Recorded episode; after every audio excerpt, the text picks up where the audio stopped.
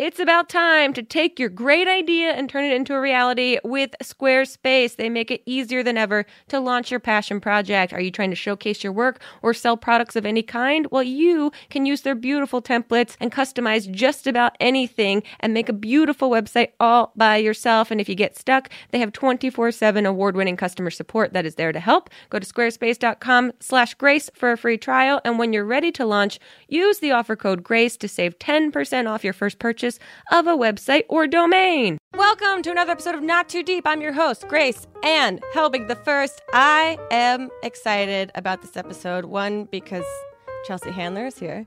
And two, because I didn't shit my actual pants during this interview because I was so nervous, excited, inspired, scared, just every possible feeling all at the same time to experience this interview with her. She's got a new book out called Life Will Be the Death, Death of Me. Life Will Be the Death of Me. And it's a brand new kind of Chelsea. I think she's um, having an adult puberty right now, and it's so fun to talk to her as an adult to adult. I think I went through adult puberty maybe during this interview. Literally, I blacked out, so I really can't tell you what happened in what you're about to hear or watch right now. So enjoy this episode of Not Too Deep with Chelsea Handler. Not too deep. Not too deep. With Grace Helbig. Many questions about Carl Oh, please, I'm ready. because uh, I think people don't. How old is he actually? Carl is actually 70? Okay, because I thought he was 99 and a half or 98 and a half. 98. Thank you for paying close attention to Carl and his trajectory. He's a very, I don't know what it is about rugged handsome. He's kind of like a Sean Connery. Yeah. Yeah. So I met him when I, I did a ski trip in Park City for a week Okay. In like a, like a month ago. And I Uh-huh. just decided I wanted to check out Park City because I want to get a ski house and I want to make sure we're the right place is. Sure. You know, as one does. As a normal, as- um, yes. you know, a middle class woman does. very relatable i'm sure to all your listeners and and then uh i met him and he was like you know he made a joke about aging a year a day from being around me so we just decided it was his birthday He's negging you already. how he started at 90 we're not sure because i just decided he was 90 because he has white hair and he just he's got that very rugged you know he's like an old he's like a sailor Yeah, so he he's- cursed at me and he was like you shut up and i was like no you shut the fuck up he's doing you uh, shut the fuck yeah, up and i was like sexual oh. tension could be cut with a knife. yeah, i was turned on big time Yeah, but also an older man that's capable like that, that seems like physically capable, is something about it is very attractive. Yeah, I mean, it's the same reason why you like are attracted to your dentist at one point in your life. Yeah, that you can take care of me in ways I can't do for myself right now. Right. I Yeah. mean, obviously, no one's attracted to their dentist, but you, know you know, your doctor or your Yeah. anesthesiologist, or but in my case, any guy that skis better than me and is borderline attractive, I want to have sex with.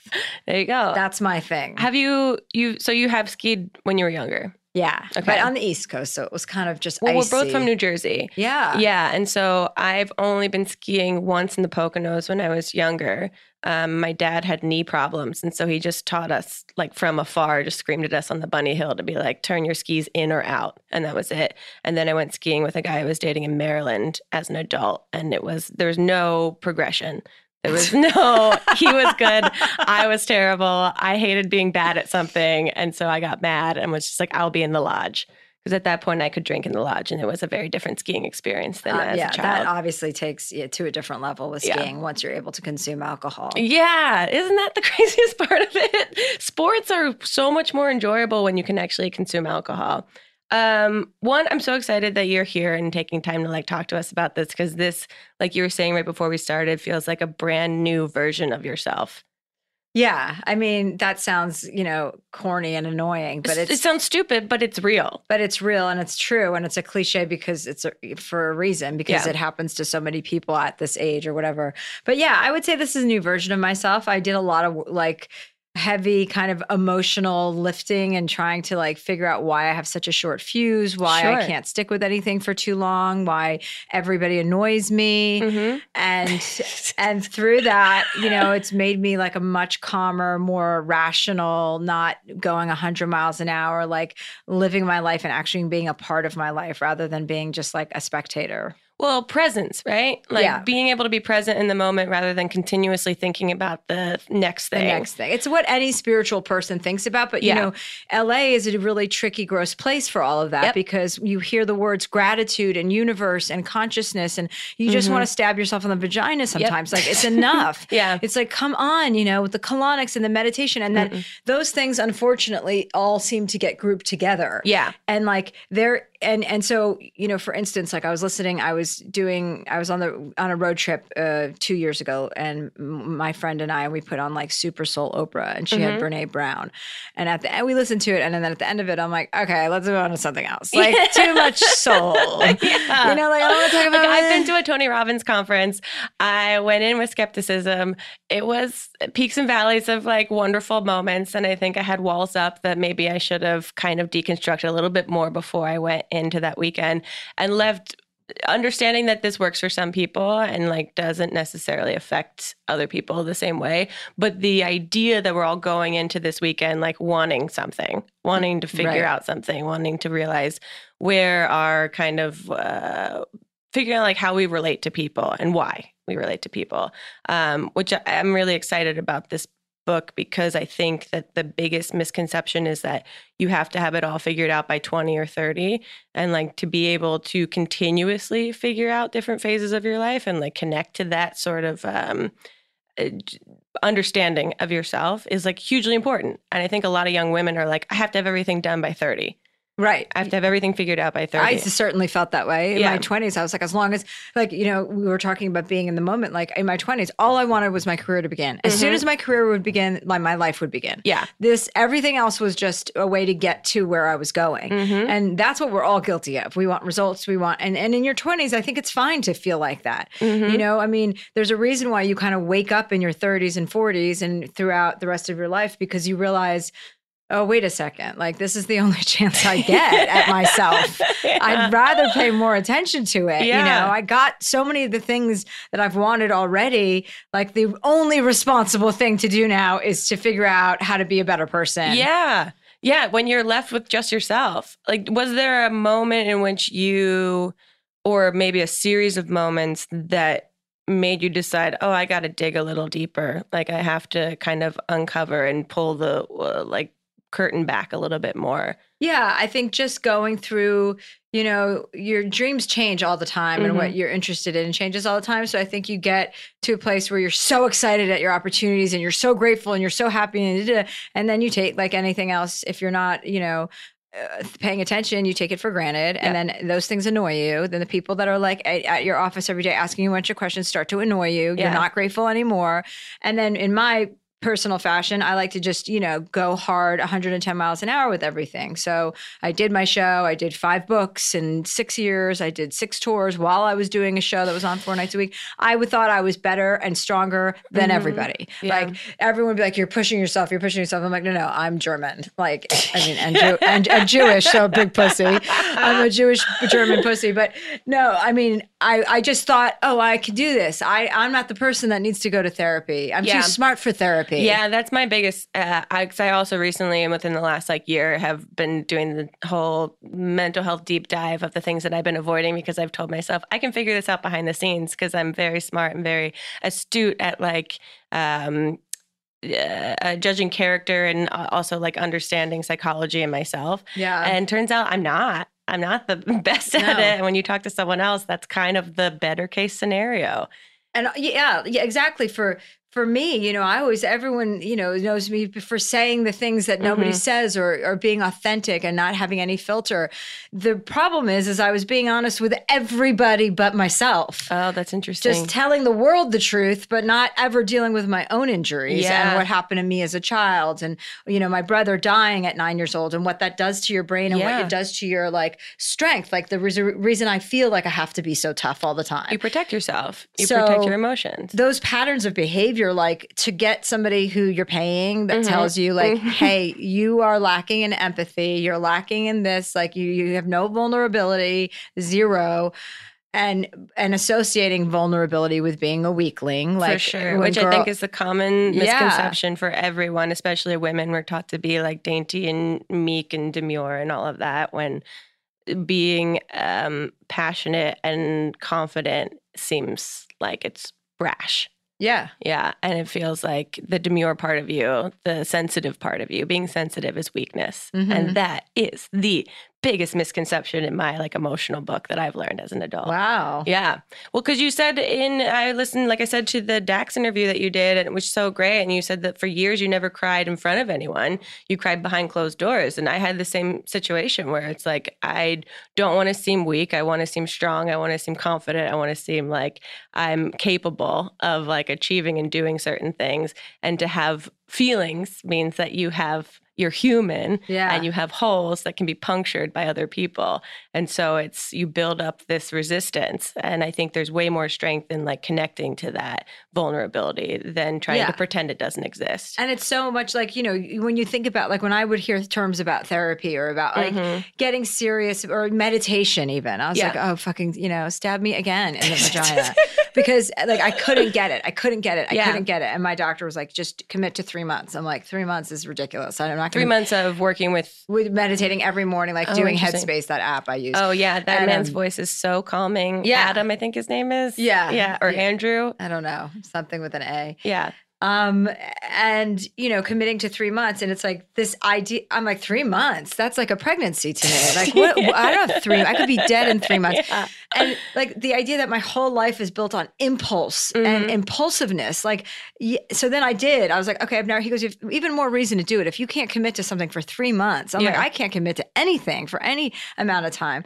And uh, and I did it for three months, and I can't even. I'm. It's it's indescribable how much it's in fact. It, it's not indescribable. It's not that amazing, but it's but for you it's impacted my life in such a great way in terms Yeah. of patience, in terms of taking my time and not running through my day every day, no And matter what. connecting to your breath, which is such a basic principle. You think you already understand that, but there's so many moments when I'm in auditions or nervous places that I'm like, just remember to breathe. And that simple thing is so effective Yeah. for calming and grounding myself.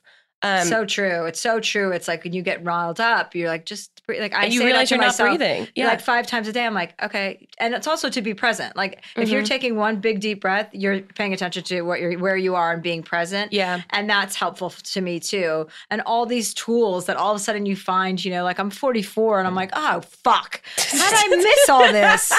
like this is happening now. Yeah. So that part of me is like, but you know, that's also judgy. Like I don't need to Sure. judge myself. I'm here now. Might as well just enjoy the party. You know yeah, what I mean? exactly.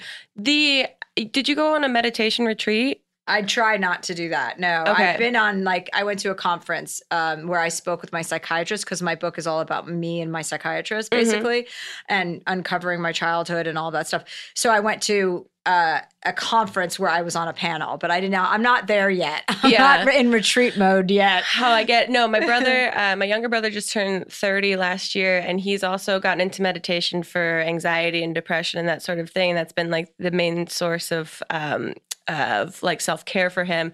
And he decided for his 30th birthday, he was going on a silent meditative retreat for 10 Mhm. days. And he's like the funniest person in the world to me. And he came back, and I was like, "How was it?" Like thinking I'm going to talk to a completely different person. He's like, "Eh." It's fine. I got Yeah. really bored like day four. And so I just kind of stuck it out, but like didn't really have any major epiphanies or anything. Wow. And I respected that too, that it's like you don't have to like necessarily create these like big moments for yourself to try and like push yourself into some epiphany that might not happen. It might happen like literally the next day when he wakes up in his apartment in Boston and all of a sudden like a small bird triggers something that like opens a door for him.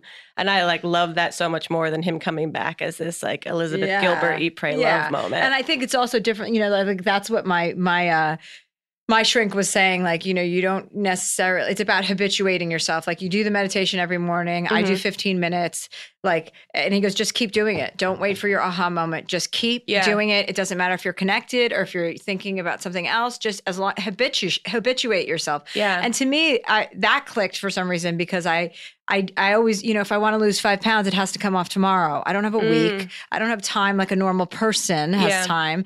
And why is everything at a 10? Like, no, actually, things go well better through life if you take, you know, your time. So for me, it's all about just shutting the fuck up and. Slowing down. yeah. And so now that I'm starting to like dip my water, I mean, feet into the, I don't know what metaphor or simile I was about to use, but um, now that I'm getting into it, I'm like, oh, I know that there's going to be so much more that I'm about to learn. Yeah, I mean, it is like uh, like you said, like exercise. That you start conditioning yourself that all of a sudden endorphins become something you crave. Like the meditation, the like patience, the silent me time becomes something that your body needs every day. Was there? So this book is all about your psychiatrist and you kind of delving into like the, the whole history of your life. What was the uh, conversation with your psychiatrist to present this idea to him? It's him. yeah, it's a him. yeah.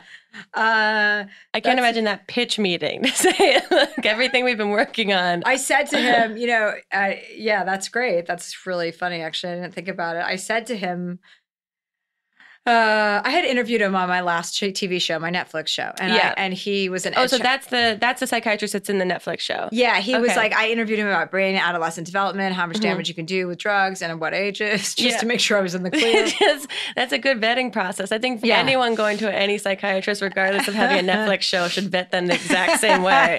and so, and he just talked, and I, I just thought, oh, I talk to him when I'm ready, if I ever want to talk to someone. I mean, you know, and So you weren't. This is someone that the producers like found for the show that you hadn't been already No. in a relationship with. Uh, In okay, got it. So then after Trump was elected, I had a really, really difficult time with that. And Mm-hmm. Yeah. I had just outrage. And it wasn't just that I was depressed or sad or crazed.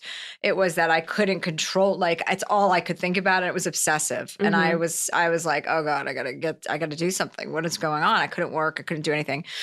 So I went and started talking to him. And for the first three sessions, it was just me bitching about Donald Trump and Ivanka Trump and their veneers and how Yep. gross they all are. And then, and then I real, you know, once I started to kind of test the waters with him, which was clearly in retrospect what I was doing, Yeah, I you're like speed dating him. yeah, I was Yeah. like, "Are you smarter than me? Are you going to be able to manipulate? Like, what can I do here?" And I was like, "I don't want to talk about my past or my childhood. I just need to be a better person. How can I like calm down and da da?" And But then you said that you didn't want to talk about your past. yeah, I said, "I'm like, my brother died, my mother died, blah blah blah." blah every, and I've dealt with it. Don't worry yeah, I was like, it. "No problem here, it." nothing to see here, buddy."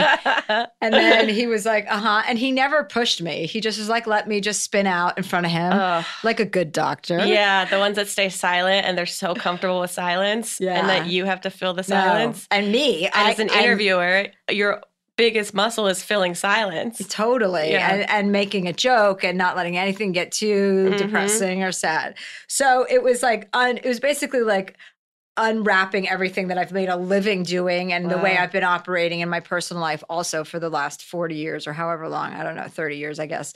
So he, uh, and then finally, what we we when we started to get real and talk about my my brother dying and that event in my life, it it it became obvious that um, what Donald Trump represented to me was the world becoming unbalanced. Oh, something you couldn't control. And what and it triggered my you know when my brother died my world became undone Yeah. and that was were the only two touchstones in my life where i had felt that feeling of everybody's falling around on the wayside and i'm going to have to step up and just like muscle through this everyone's going to cu- crumble my Yeah. dad when my brother died my dad disappeared forever he could Mhm. never recover he was not the same so i went from being like the center of my family's attention i was the youngest of six kids i was Yeah. cute blonde and like had a totally precocious personality Yeah.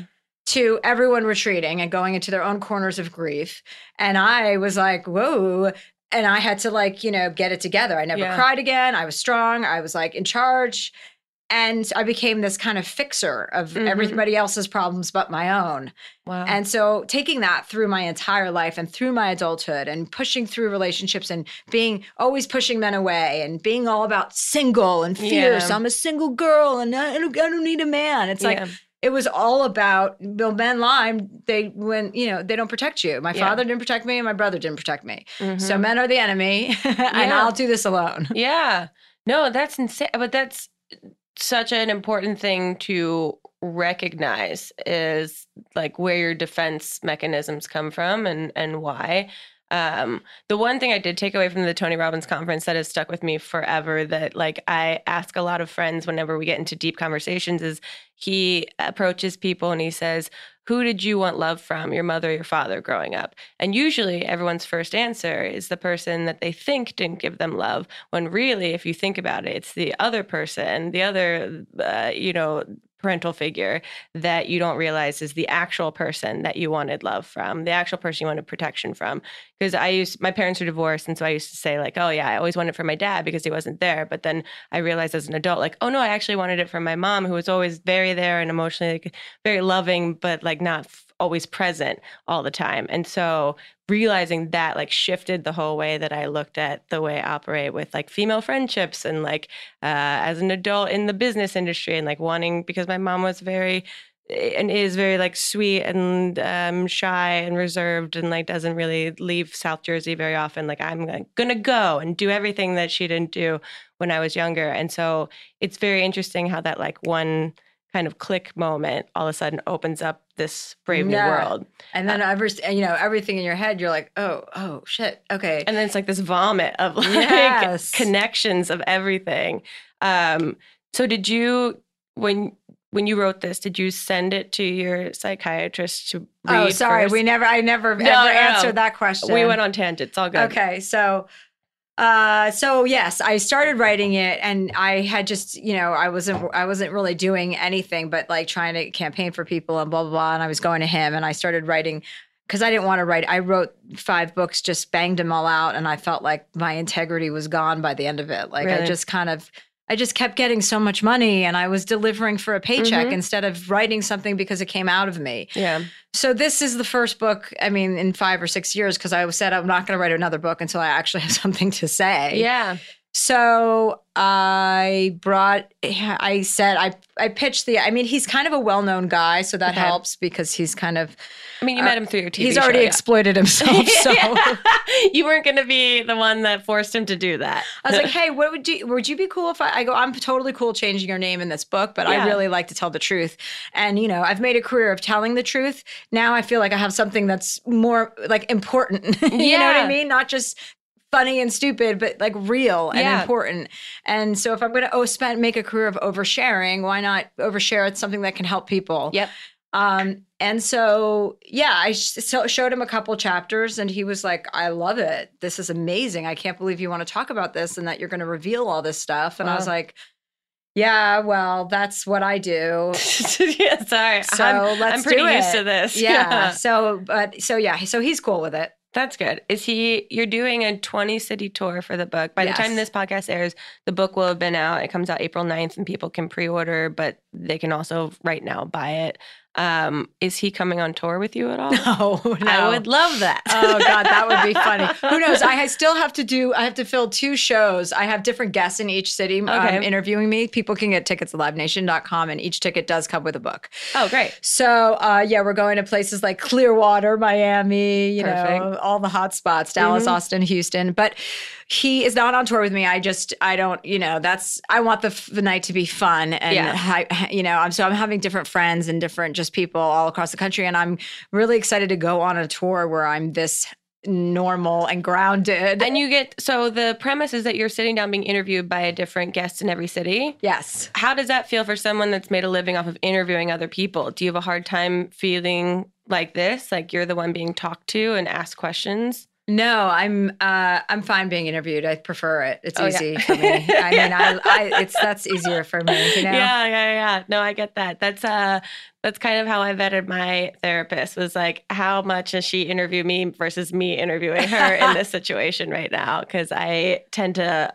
uh, err on the side of asking her more questions. Too many questions. Why do you think you do that? Why do people like? What is the trait that makes you interested think- in your per, your therapist's personal life? Um, well, I don't get too into her personal life. I try to keep it light enough that's like kind of triggers her to ask me more questions. I think I'm just used to, you know, you work that muscle so much that all of a sudden Oh you're like, when you're in conversation with people, you want to get to know them. So you use questions as a means to get to know them um, and create like common ground or some sort of like relatability between the two people. Um, so that's kind of my go to constantly, which, you know, works well for having you, a podcast. Thank you for explaining to me what a conversation is. it's a two way street. Um, okay, we're gonna take a really quick break, and when we get back, we have more questions, and then we have a bunch of internet questions, which are like extremely thoughtful and very sweet. So I'm very excited to get into Oh. them. So we'll be right back with more Not Too Deep. Not. Not. Not. Not. Not.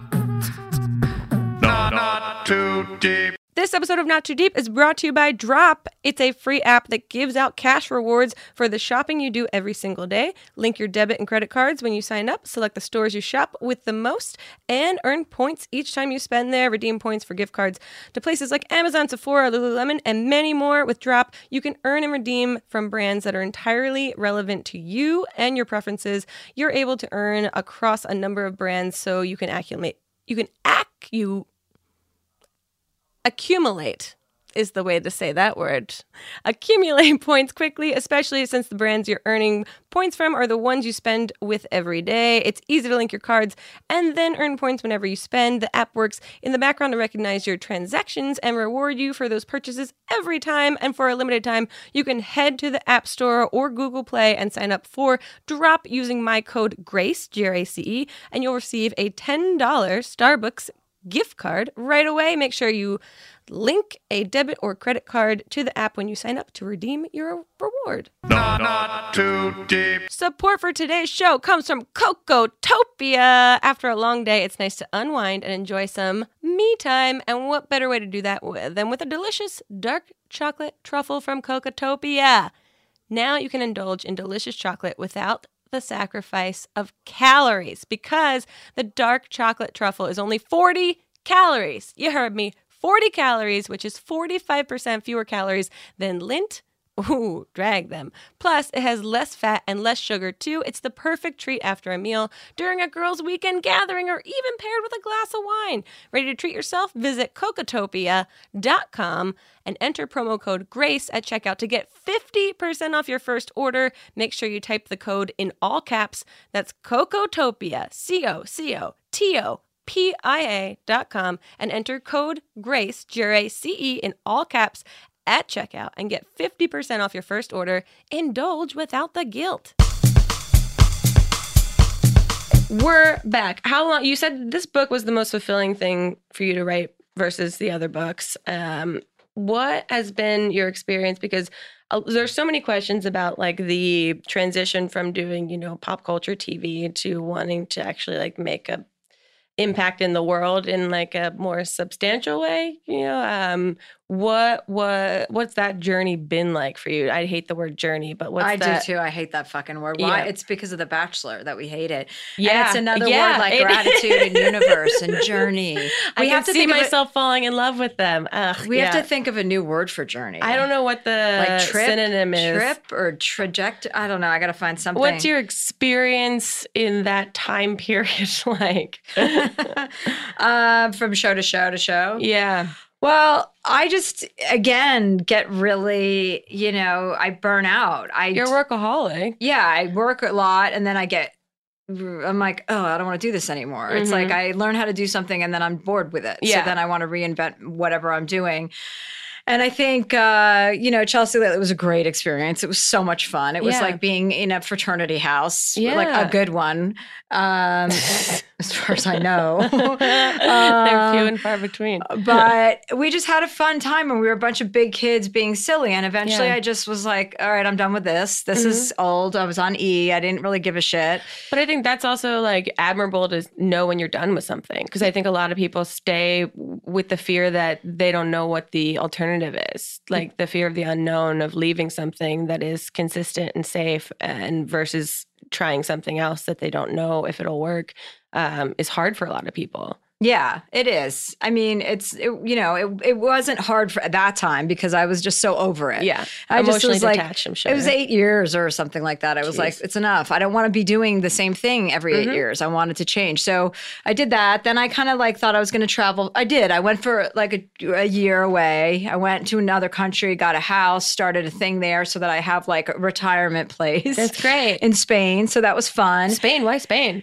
Just because it's another country, you know. I don't know. you just spun a globe. I and we went picked. to went to just I just fell in love with this place that we were visiting, and I was Oh, like, cool. oh my god, we got to get a house. And then I don't know who we are; it's just me. but um, so then I did. So I have this beautiful house in Spain that I don't spend any time at. That I always look to as like like another thing, looking for the future. Like Yeah. the future's now. I got to Yeah. go.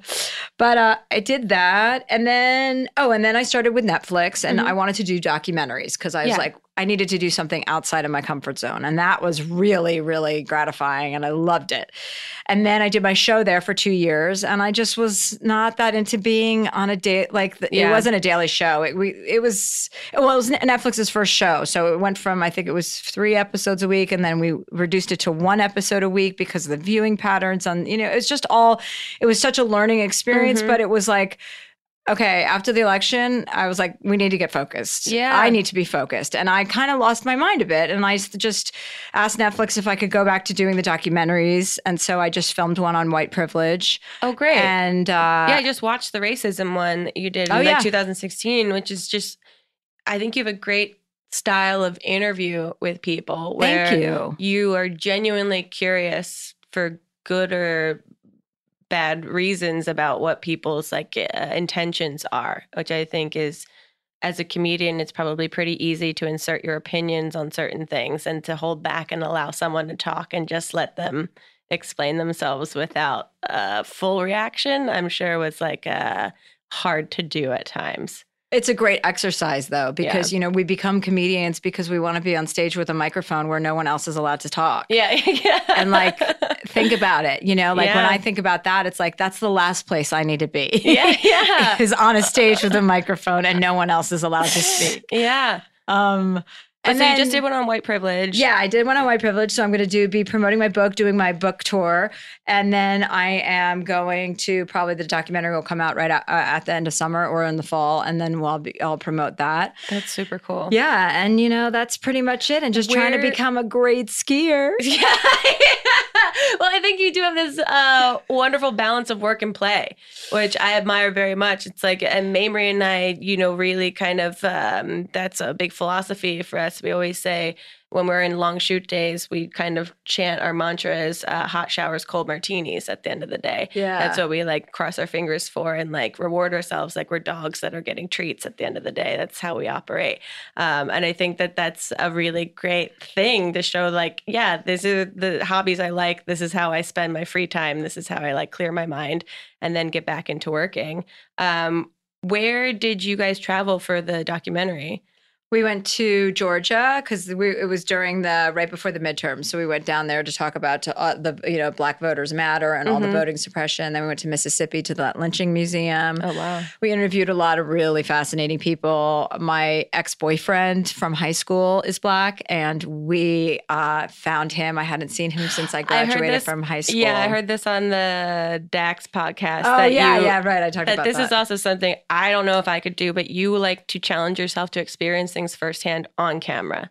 I I'm able to do be- things on camera. Yes, that I can't. That I would never do in real life. Really, that to me, I can't relate to. I un- I fundamentally understand like that that works for you, but I cannot relate to that as a human. I think I would be too paralyzed by um, the potential bad that could happen. It's so funny because I think of the camera. A, I like to share, like with Sure. with people. Like I like to show my experience so that, like when I did ayahuasca on one of my documentaries Yeah. for Netflix, like I've never had more people ask me about. Oh my god, people are so fascinated with that subject matter, and I don't have a problem with doing any drugs. So I was like, great, let me do it. And you Mm-hmm. Know what? It, it resonated with people, and you know, it got people talking about it and and doing it.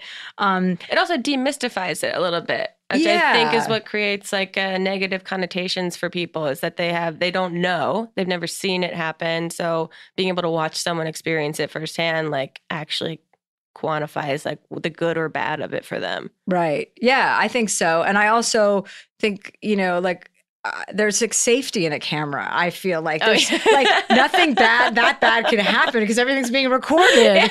You know, I don't know if that's true, but I understand that the camera's your but safe that's space. how I think. I'm like, oh, okay. If this is all documented, I've got all the right people around me. Nothing Mm. too bad can happen. I'm protected. Yes. Oh, that's so interesting. Is there a topic or um, a show idea that you haven't explored yet that's kind of something that in the future is interesting?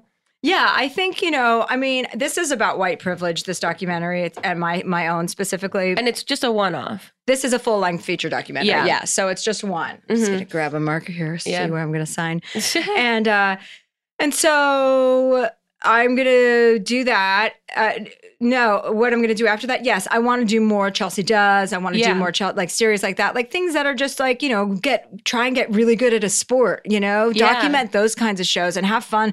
I want everything to be experiential, and I love to travel. So Mhm. when I can combine those two things and get paid, then that's what Oh, I'll be doing. That's the dream. That's that's how Mamrie and I started the travel show that we had that was short lived. Was just we wanted to get paid to travel together since we did it so much anyway. Yeah. And how do we make this an experiential journey for young people that are interested in travel to places that they might have never been before? Um, is there a topic for Chelsea Does that hasn't been explored yet? Uh, sorry to make you repeat the same question. No, no, no, no, no, no. Well, only because I there's well one because. 10,000 of our Twitter questions that we've gotten asked are about is there going to be more Chelsea does because Oh, people yes, yes. really aligned with it so much. I think everything. I mean, for everything from like being a doula to, you Mm-hmm. know, trying to learn karate, just ridiculous things that are outside of my comfort zone, you know, learning how to windsurf. Like my friend has this kite surfing camp and he's like, why don't we just film you trying to learn how to kite surf for a week and we could sell that as a special? I'm like, don't joke around because we will. Like, I will do that.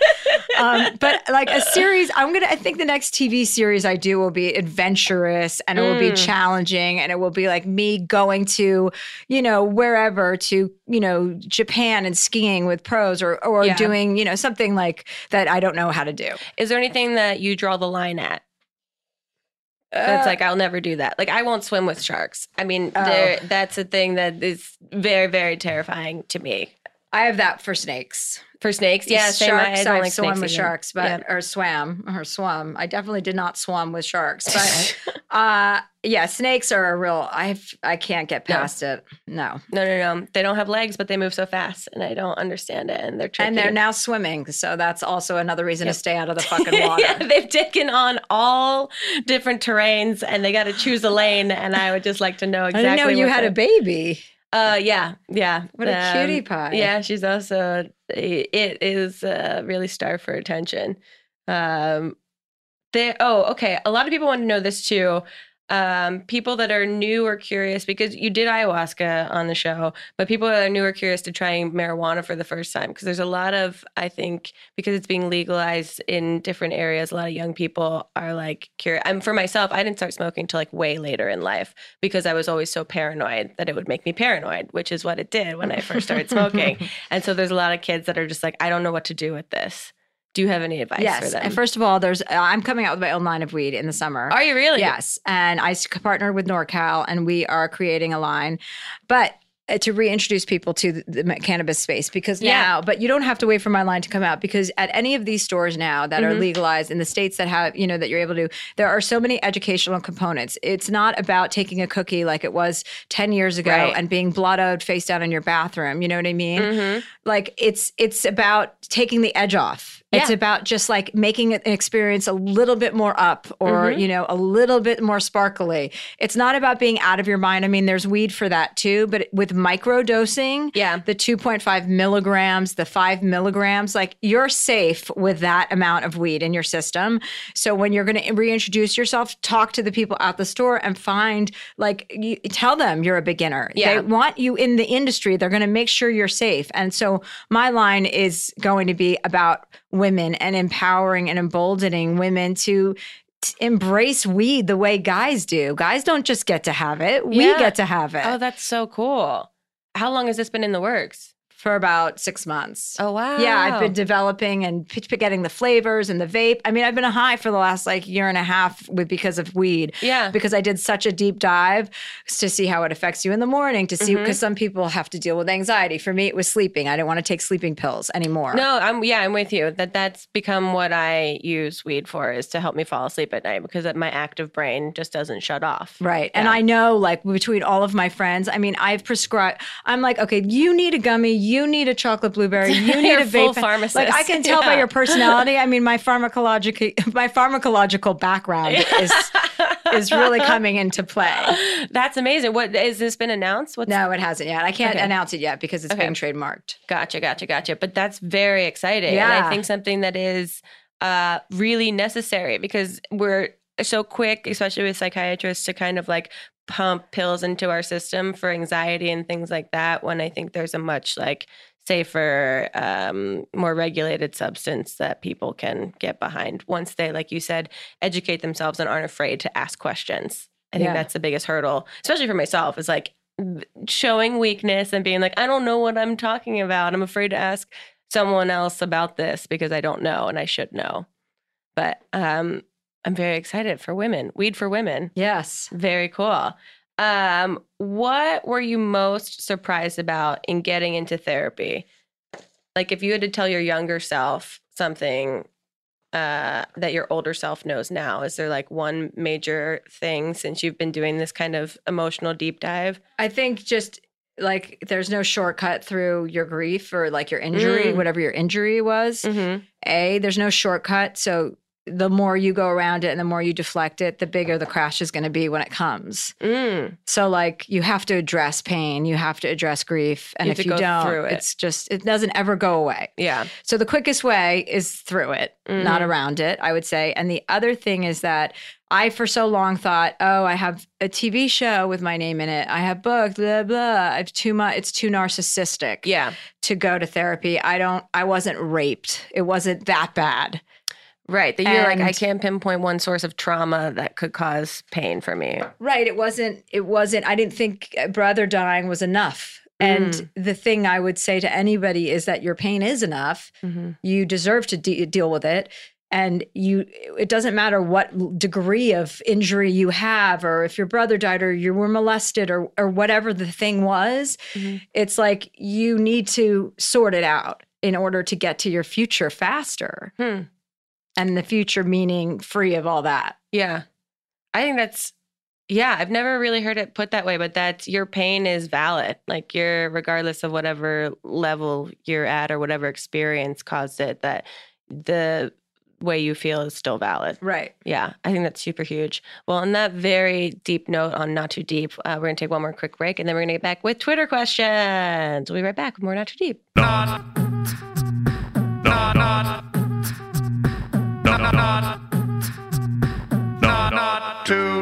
This episode of Not Too Deep is brought to you by Bare Minerals, creators of clean beauty.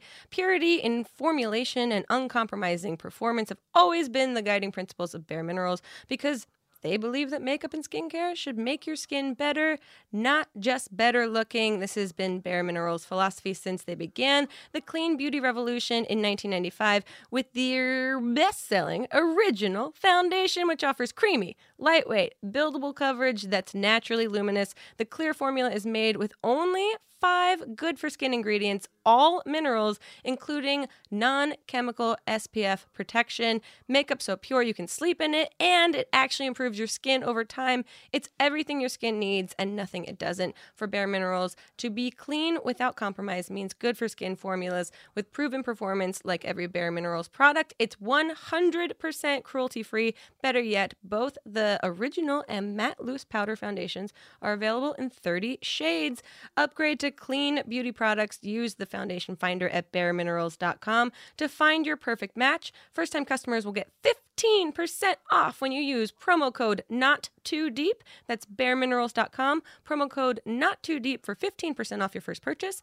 Bare Minerals, the power of good. Not, not too deep. This episode of Not Too Deep is brought to you by Lola. If we care about the ingredients in the food we eat and the beauty products we use, why shouldn't we feel the same way of our feminine care products? The FDA doesn't require brands to disclose a comprehensive list of ingredients in their feminine care products, so most of them don't. But Lola offers complete transparency about the ingredients found in their tampons, pads, liners, and wipes, all of which are 100% organic cotton with no added chemicals, fragrances, synthetics, or Plus, with Lola's customizable subscription, you get to choose your mix of products, mix of absorbency, number of boxes, and frequency of delivery. And you can even change, skip, or cancel anytime. This is an absolutely wonderful company that I never knew I needed. They make it so easy and personalized for every one of you that chooses to use it. It offers so many different varieties. And who knew that, you know, the stuff that you're putting up there should be more transparent to you. And now you get 40% off all subscriptions by visiting mylola.com and enter GRACE40 when you subscribe. That's mylola.com and enter GRACE40 for 40% off all subscriptions. Okay, we're going to get into these Twitter questions. Before we do, I'm going to ask you the two questions I ask every single guest that's on the podcast. And the first is Who, alive or dead, would you most want to throw cold spaghetti at? Uh, well, Donald Trump. Yeah. Yeah. No, I changed that. Ivanka Trump. Okay. yeah, yeah. I don't know. Have we had? We might have had her. I'm not totally sure. I think we've had a couple people say her as of late, which is, uh, yeah. I would like to see that. Uh, the other question I ask every guest is tell us your worst pants shitting story or like close call. But you can only use three words or three three small phrases. So like mine is college, jogging, front lawn. okay. Yeah. Kayak, Bahamas, 6 a.m. I love when everyone has an immediate story because there's some people that do not have anything in their bank, and I feel like they're AI robots infiltrating the human race. Um, okay, well, no follow up questions. 6 a.m. is uh, curious. Uh, okay, now we'll get into these Twitter questions. Someone wants to know who is the person you would most want to be stranded on a desert island with? Bob Mueller. Oh, yeah, I know you've been a physical attraction to him Yeah. currently. Sexually, Yeah. physical. as soon as I get my hands on that report, I'll tell you if it's long term or short term. okay, they also want to know who would you least want to be stranded with? Um, uh, oh God, I want to come up with somebody that doesn't have anything to do with Donald Trump. Hold on. Who would I least want to be stranded with? Somebody like a fat white man. You know, one of those fucking fat guys that have like that lower area, that pussy gut that they call it on yeah, a yeah, woman. Fupa. Yeah, why is that? How does that come into I don't action? I don't know. I And- saw I was at the airport this weekend and there were two men and then they both sat with their like legs splayed wide open and it's like now I understand why men are so gross. I Yeah. never realized that they were and now that uh, you know all of our eyes are open Yeah, yeah, yeah. I'm like, "Oh yeah, you guys do think you can fucking do whatever you want. All the nuances of yeah, men just doing things that we took for granted. so any fat white guy. any fat splayed white man. yeah, fat black guy's fine. I'm fine with them. I'm not fine with fight, uh, fat white guys. Uh, someone wants to know: Does she feel like her dogs are human? Uh, and has she created a voice or accent for them? Um, they. I don't think my dogs are human because they're really slow on the uptake for they sure. Are, uh, what's their breed again? They're Chow Chow mixes. Chow Chow mixes. okay. So they're mostly Chow. Then they're part Rottweiler and part Oh, some wow. other thing. But they're a real brother sister, and they came with the names Bertrand and Bernice. So Bert Bertrand. Bert is his short for Bertrand. Bertrand. I can't even really say that name. and Bernice. So when I went up to this rescue in Northern California, and Uh-huh. like I, because she had Chow mixes there, and I wanted to, you know, get more dogs. Yeah.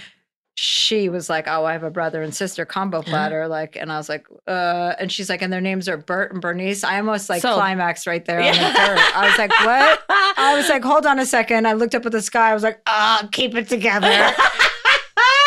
She's gonna be like, actually, you seem unstable. I'm not gonna let you take these animals home. You seem too eager for this brother sister. Those names are perfect. I thought you named them. No, I know. Yeah. That's why I was like, oh my God, that's totally a name I would give a dog. Yeah, yeah, Both yeah. I've always been hoping to have a Bernice in my life.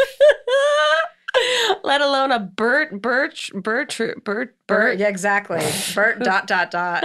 Um, do you follow any dog accounts on Instagram? Yeah, I do. Like Insta dog. I mean, a bunch. And A Chow bunch? Chow dog. I ch- follow a lot of Chow Chow pages. How did you get into Chow Chows? Uh, well, the first uh, rescue I had, Chunk, I was told was part Chow, and Uh-huh. for some stupid fucking reason, I decided to believe them, Uh-huh. and he wasn't a Chow. And then Tammy was, they said was a Chow. She Uh-huh. was like thirty percent Chow. Okay. So finally, I was like, I believed I loved chows because that's all I had. and it wasn't until after the fact that I realized like none of my dogs were actually chows. You guys, you did a 23andMe for your dogs and you found out the truth? yeah, Oh, after my assistant did the 23andMe for himself because he thought I said, go get your DNA tested. uh, someone wants to know how does she balance feelings of anger, despair while taking on this new role of public advocate, yet still comedian? Which is kind of a heavy question. Yeah. But this is amid, you know, the current political climate. Yeah, I just I think I'm I'm right now I'm not in a political mindset. I don't want to hear about who's going to run, what's Yeah. going to happen. I wanted to really do something for the midterms. So, and I, as usual, I threw myself in like you know without ever thinking about it, and so I'm like kaput with politics right now. I don't want to listen to the news. I don't give a shit. It's he stole a year of my life, and he's not stealing anymore. Yeah, no, that's fair. That's super fair. Um, but also to yeah, you can dip in whenever you feel like you want to go back in, but it's a lot once you dive yeah. in. I'll wait until there's an election happening. You know. yeah. Because otherwise, every day you're just exhausted. Oh, a hundred percent. It's too much to even process. Um, someone wants to know what's your weirdest drug related story. Mm, drug related story would be. Was it pro- was it the ayahuasca? yeah, probably. The, oh no, actually, I did another drug the other uh, a few weeks ago called M- M- uh, DMT, five DM, uh, five MEO DMT, something like this is a frog serum. That was weird. I didn't like that for a second. what's Some woman's house, you basically just get geometric in your head, like everything turns in. You're supposed to have an awakening. I did not. I was, I, I felt, and I've never had a bad experience on drugs, like ever. Yeah, I haven't had a bad trip, but yeah. And I was like, I don't like this. I don't like this. I had to rip off all my clothes. It's some frog serum that everybody's doing now. I know this fucking town is ridiculous, but I, I, I do like to experience things every, you know, once. Yeah, I think that I think it's healthy to open your brain in different avenues that might be closed off, but um, for something to be like you have a geometric experience is very funny.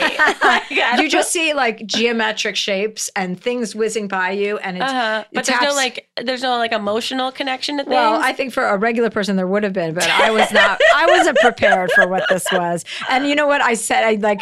The, I, everyone kept telling me about it, and I had like a three hours in the middle of the day and texted her in the morning, so It was wasn't like, a prepared. oh yeah, it was a. And she's like, whim. "Sure, I have an opening at two. I was like, "All right, great, I'll be there." Like, Do you do this with a guide? yeah, she was a girl. I, yeah, she was Okay. a woman. Just like made me smoke this thing, and you know, forty minutes later, you're fine. yeah, so- yeah.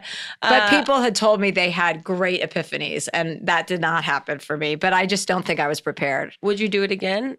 Probably. like I just want to get to the epiphany point. Uh, but that's very funny. I think that there's um I think there is a benefit in just on a whim doing a drug like that and not overthinking it too much because yeah. for someone else maybe that would have opened them up a little bit more. um okay. Uh someone wants to know is there another talk show or insight or comedy special? Yeah, maybe not talk show. I can't do another talk show, but I don't know. I'll do some sort of special. I just don't know if it's, I don't know what I'm going to do really. Yeah. Well, I think that's good. You're just kind of saying yes and going with the flow of the things that make Yeah, sense. Yeah, you got to to get right in your now. flow state, right? yeah. Um, someone wants to know what's the hardest part about writing "Life Will Be the Death of Me."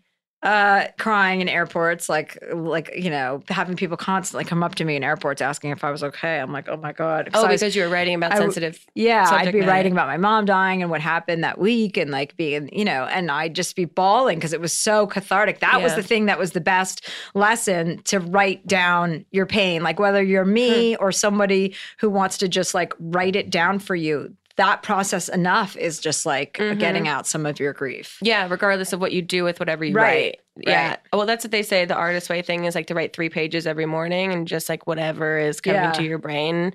Um, and just get into that conditioned state of like when I feel things, I should put them on paper and then you can figure out what to do with them later. When I start doing that, I'll get back to you. Yeah, let me know. Uh, and then I also want to know what was the most fun part of writing the book.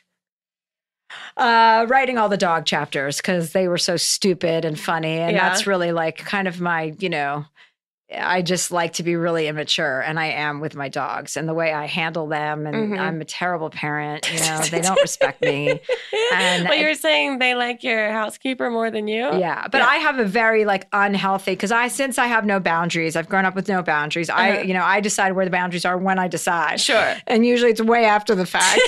um, but with my dogs, it's just like you know I'm like it's like the worst kind of parenting. Like I go in so hard, so hard, so hard that they just want to rebuff my advances, and then they you know I don't give them any space because I'm not there that much. Right. So when so you're when there, I'm there, I'm like, hey guys, let's go. Like I'm your parent, Yeah. kind of not the au pair that you think is just swinging by. Uh-huh. Um, but my cleaning lady throws it in my face, so it makes it hard for me to not want to prove her wrong because she knows they respect her more. Yeah. She feeds them and she plays with them. I Yeah. mean, I'm not going to go throw a tennis ball in my backyard. Like I just can't. you want them to be smart enough to understand I want them that to learn how to. I want them to learn how to fucking throw a tennis ball themselves. Is what I'd Oh, like, and then start to play catch. That would be a great live. with each other. That'd Yeah. be great. That'd be a great special for Netflix. Uh, someone wants to know what's the best hangover cure. Two Excedrin. Yeah, Yeah, Excedrin is the best medicine for hangovers. really. It's got caffeine. Okay, I didn't know that. Yeah. Um, a lot of people are asking this similar type of question. Biggest thing she discovered about herself during her year of therapy that she didn't know before. That I had no empathy. Oh, really? That was Mm. something that you that your psychiatrist told you that you really didn't think of before. It never occurred to me. I thought sympathy, like, oh, I'm sympathetic. He's like, it's not the same thing. Empathy is actually ima- not being sympathetic and doing nice things for people in need or whomever. It's uh, or understanding them. It's empathy is actually really thinking about what it's like to be that person, and that doesn't ever enter my mind. I would just always be like, oh, why doesn't everybody do it this way? Why does everybody do that? What, why isn't everybody as interested in this as I am? Like, I didn't have any uh, capacity. And so him telling me that I lacked it was a huge, obviously, wake up call. And I was like, oh, thank you. That makes sense. Yeah. Like it makes total sense. And once you realize what you're missing, it's able to start to look out for it and Yeah. to kind of build that muscle and go, okay, let me think it. about what it's like to be that person who's in the hospital instead of just showing up repeatedly, repeatedly, repeatedly, bringing them food, trying to like Mm-hmm. ameliorate the situation, actually thinking about what that person is under is is going through is The something that I was lacking. Interesting. Um, but that yeah, that is a muscle that you have to work on. Like I think everyone has to work Yeah. on and understand and like recognize that because I think people do think sympathy and empathy are the exact, the exact same thing. That they're two sides of the same coin when they're a little bit different. Um, someone wants to know how does she keep herself moving forward? Um, what keeps her from saying, "Okay, this is a safe space to stop right now"? Say that again? what keeps you moving forward what how what keeps you from saying to yourself okay this is a safe spot to stop in terms of like creative making shows doing Yeah. documentaries that sort of thing I think I think you just know you know you know in your instinctively if something is right for you or if it's wrong. yeah and you it's about sharpening that skill and, and knowing like okay this is you first of all you know you have growing is evolving and, and motion and moving but not in the alacrity you know that you're going to miss everything i think listening to your gut Mhm. is something that we you know i think you it's a lesson you think you learn and then you fucking f- do it again and you don't listen to your gut and you have Yeah. to learn the fucking lesson again Mhm. and so for me, it's like, you know, as long as you're in a space of like positivity and optimism and hopefulness and generosity of spirit, and when you're having a conversation to be paying really close attention to the other person, you're going to know, you're going to be so grounded and in touch with everything. You're going to know when it's time to move on and when it's time to, you know, when you're out of your flow state, as Mm-hmm. Yeah. they say, like on Oprah's Super Soul, um, which I have listened to. Uh, You know, like it's so true. It's like, you know, we Yeah. all know when we're in the wrong situation Mhm. and we try to either convince ourselves that you know of whatever or we try and just put that noise that's you know that it or admit or and are too afraid to admit that this is not right right now yeah yeah yeah I think creatively and even in like it maps over relationship status stuff too. That like when you're in a bad relationship with your work or with a significant other, sometimes it's extremely hard to admit it to yourself. And so you Yeah. keep convincing yourself that maybe this is okay. Or you repress that you even have to think about that side of things at all. Um, I think that's really helpful, especially for like women in the entertainment industry. The idea of like, how do I move forward uh, and how do I like listen to my instincts as much? And I think there's more space for women to do that now more than ever. Yeah. Um, and you're one of those people cur- like uh, paving the way for that.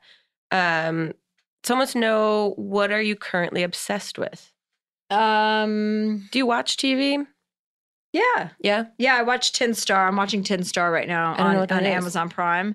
It's with Tim Roth. It's good. It's all sorts of fucked up. Uh. Yeah. I watch TV. I'm not obsessed. I don't really obsess about things. Yeah. Mm, I can't think of anything. Maybe my dogs. Yeah, it sounds like Mm, it. that doesn't sound healthy. Uh, biggest fear obstacle you had to overcome to get where you are? Uh, I don't. I, my biggest fear obstacle, you know, public speaking is hard. Oh, yeah? yeah. I Are you just- nervous about this tour because it's not stand up because it's more No, I'm- casual? no, I feel less. I feel no nerves because I know that uh, conversation is just the easiest thing in the world, and Yeah. that's where I feel. And it does, and it matches what's in the book. You Yeah. know, the book doesn't tone call for a stand-up tour Mhm. about death because although it's there's a lot of funny subject matters that go along with death, it's like. You know, I think that it matches the kind of tour I'm doing. Yeah. So, uh, but I yeah yeah I had a fear of public speaking. I just had to push push push push through it. I still don't like it. I still have people think it's easy for some, a public person who makes but yeah, I have highs and lows. I mean, I'm in a good spot right now where I feel like I have something to say. I think the public speaking when you don't have something to say is what starts to It's grate painful. on one's nerves. Yeah, 100% because you feel like a fraud. Yeah, what just gives me the right to stand up in front of these people and say something that I don't even know what I'm saying right now? yeah. Like a point of view, like you said with writing this book, write a book when you have something to say, when you have something to put out there. Um, okay, last question. Um, who in the industry do you fangirl over? Um fangirl over. Or not even in the industry, it can just be in the world. Oh God, I don't know. Fangirl. Or has there been anyone that you've wanted to do an interview with or talk to that you haven't done? Yeah, I'm sure you get this question a million times a day, but Yeah, I don't know. Uh, I don't have a good answer for any of that stuff. I'm sorry. no, no worries. I mean, yeah, these are the kinds of questions. Okay, here's my other question for you. You go on press tour, you do all these things, you do a million interviews, you're going to talk about yourself in this story 10,000 times a day, all day long for like the next few weeks. What's the question you hate getting asked the most? who's the person you want to interview the most? Perfect. well, we've reached the end of the podcast. Time to go. Uh, before you go, everyone that makes time to be on Not Too Deep, we give them a personalized fortune cookie for being here. So this is for you. You can open it and read what the innards have to say. I love fortune. Uh, oh. It's um, you know, they're questionable fortune cookies. What do you mean? They're like astrology. yeah. I got.